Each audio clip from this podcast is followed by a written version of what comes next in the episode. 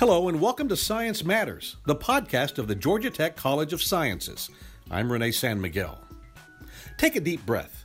Fill your lungs with oxygen, that gas which guarantees life as we know it on planet Earth. Go ahead, breathe it in, unless there's a code orange air quality alert in effect. But if not, feel free to inhale while I tell you that oxygen is a relatively new addition to Earth's atmosphere. So says Chris Reinhard, assistant professor in the School of Earth and Atmospheric Sciences. He researches the early Earth and potential Earths outside our solar system.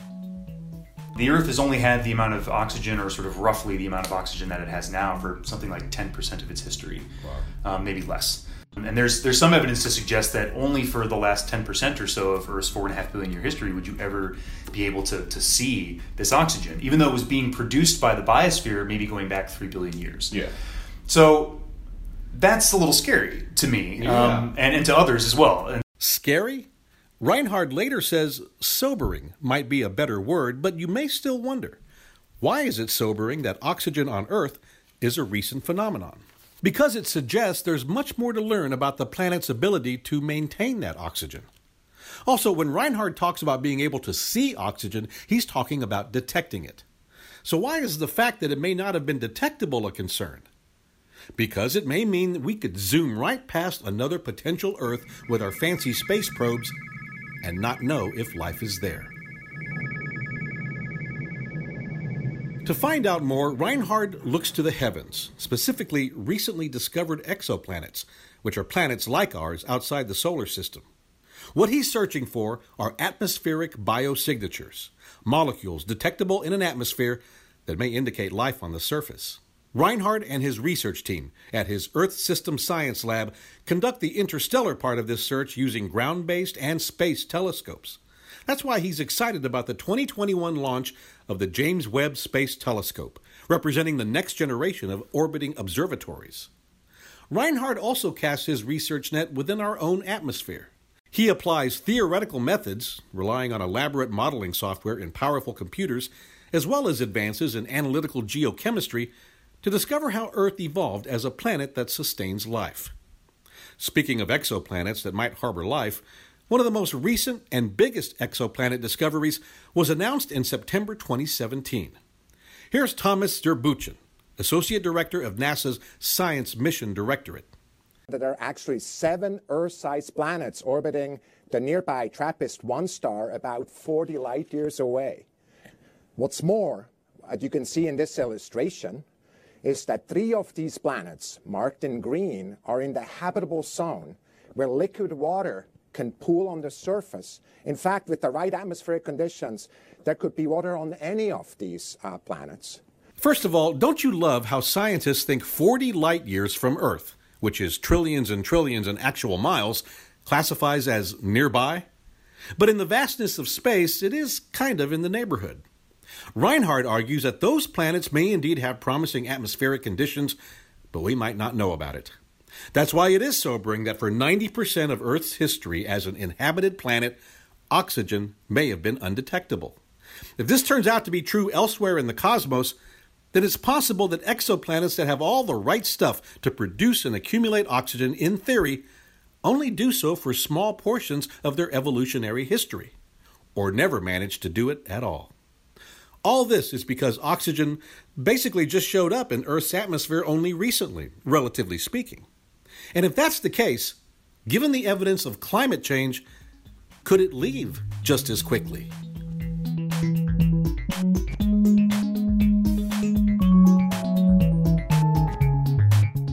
Reinhard and his team won a NASA grant in 2018 to come up with a model for the kind of atmosphere Earth had 4 billion years ago. That will help the space agency determine what kinds of instruments they should put in future deep space probes. In the process, Reinhard is looking at so called anoxic worlds, where oxygen would be extremely limited. There are a couple of questions embedded here. And so one of them is you know, the Earth gives us an example of a planet on which you can have oxygenic photosynthesis for billions of years, but not accumulate oxygen in the atmosphere to levels that would be detectable. Um, so this is what we sort of refer to as a, as a false negative. Yeah. Um, and so the question is, how does one deal with that?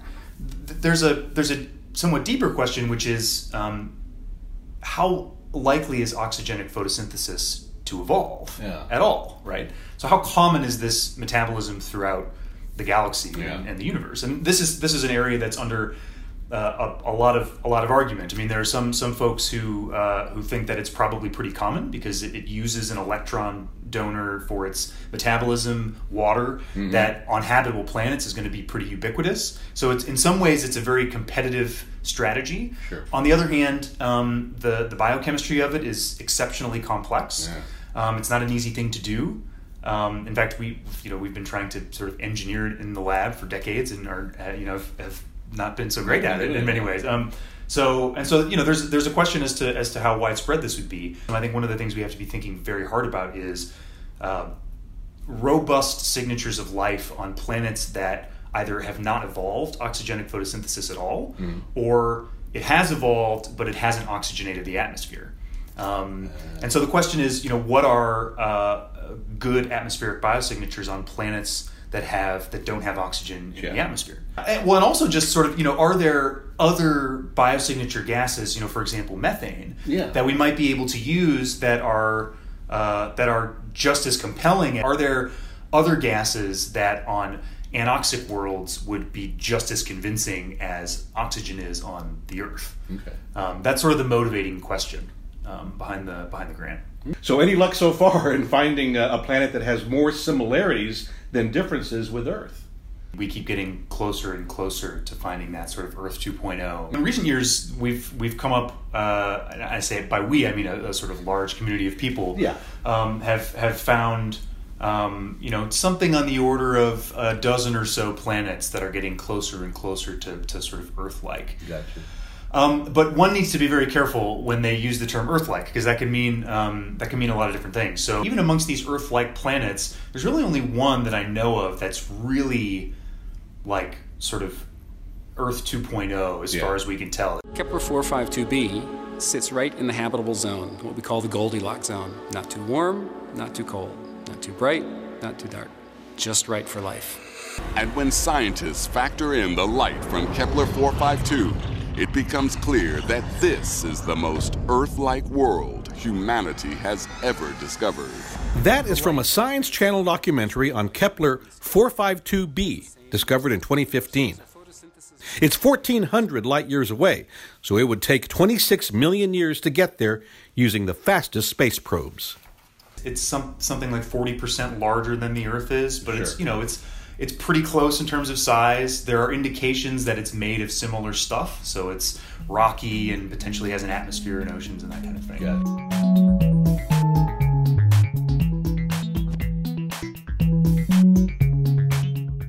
A certain distance between a planet and a star may be in the so called Goldilocks zone, uh, but Goldilocks left a mess in the bear's dining room and the bedroom.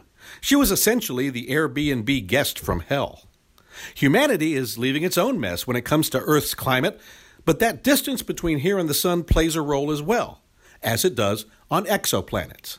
climate is is a is is a key characteristic of a overall planetary system. And mm-hmm. so it's something that controls other aspects of how the planet works and it interacts with uh, other aspects of how the planet works and the the, the star that the planet is around and all of these things. You can t- take a step further back in some respects and, and think about things like how is the star evolving over time? Yeah. so we get a particular amount of energy from our star mm-hmm. right now and that's a a fundamental boundary condition on our climate. It's sort of uh, the in some ways the uh, our climate system is the surface of our planet trying to sort of dissipate the energy that we get from our star and like Sure. how does that propagate through the system? Yeah. That's what climate is, right? And so the age of the star plays into is a Tremendous, yeah, it's a tremendously important, right? So if, if you go back to the sort of beginning of our solar system, our star was giving off something like thirty percent less energy than it is now, um, and all other things being equal, that makes a huge difference in climate. Yeah. Um, and so, uh, you know, similarly, as we sort of project into the future, our star, as it as it burns more and more of its fuel, is going to progressively give off more and more energy.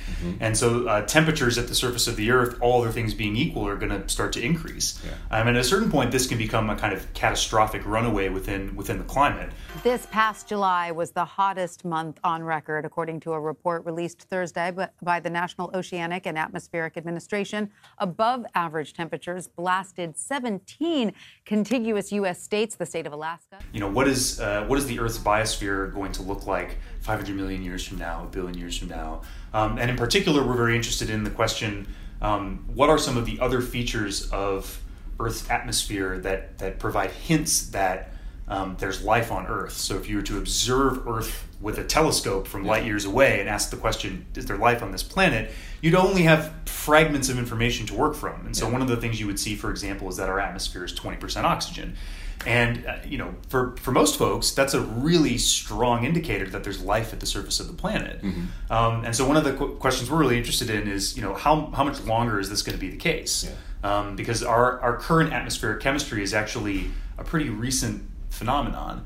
And so the question is, you know, is this going to last for another couple hundred million years or is it going to be a couple billion years? And this starts to feed back on sort of how long we can expect planets that are inhabited like the Earth to have these signatures for long periods of time. And how long can we really expect them uh, to, to have these biosignatures that we might be able to detect? Gotcha. Because we're only going to be looking at these things for the blink of an eye, right? And so mm-hmm. we want to try and um, increase the statistical likelihood that we're actually going to detect something. And so we want to try and look for signals that are uh, uh, can can persist on planets for very long periods of time.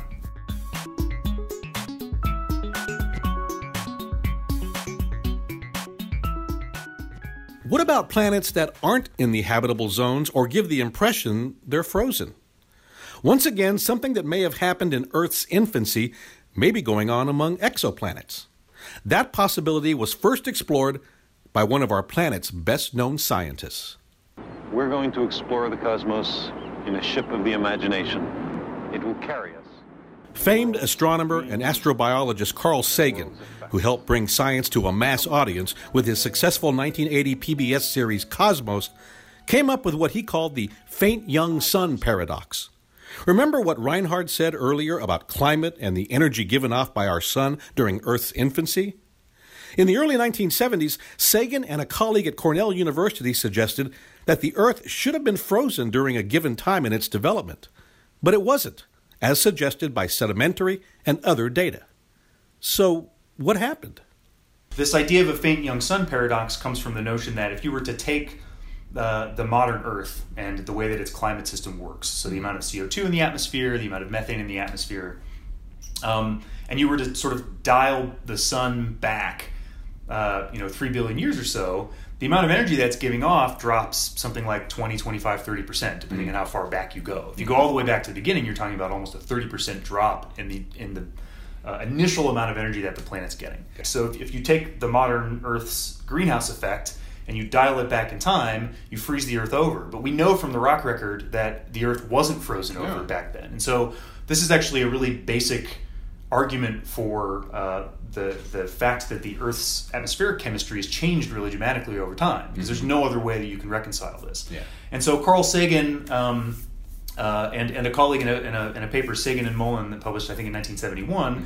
suggested that well, um, you know, perhaps uh, there are other greenhouse gases that might be important here. So if you don't have a lot of oxygen in the atmosphere, for example, you might build up uh, ammonia mm-hmm. or methane or, or perhaps even hydrogen. Um, some of these these gases that are very unstable in the modern atmosphere, yeah. but are exceptionally powerful greenhouse gases. Um, you might use these to sort of warm uh, the early Earth. Okay, and, and if those don't happen, the early Earth doesn't. I mean, maybe it stays frozen. I, perhaps just the idea that that that that kind of uh, I don't know uh, quirk mm. in in the history in the development of the Earth yeah. uh, could result in life could could have you know helped to to get life going on, on the planet and that maybe maybe that's repeating itself in other planets sure absolutely yeah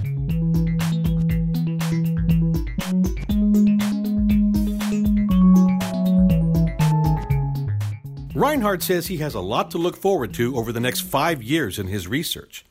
More scientists from different disciplines will join forces, he says, to share more data on the search for life elsewhere and more insight into life's beginnings on Earth.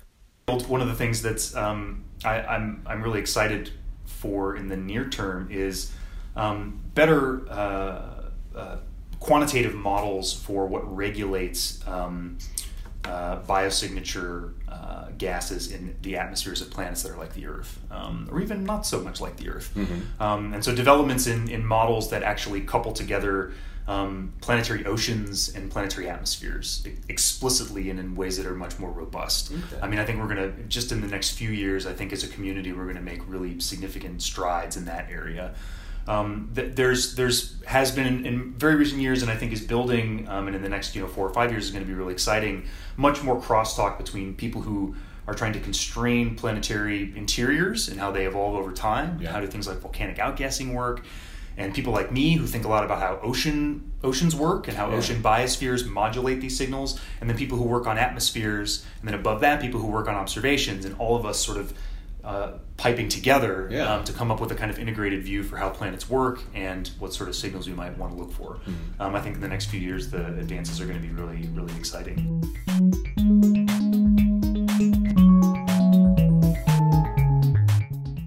My thanks to Chris Reinhard, Assistant Professor in the School of Earth and Atmospheric Sciences, for the tour of Earth's early years and the possible sister planets outside the solar system.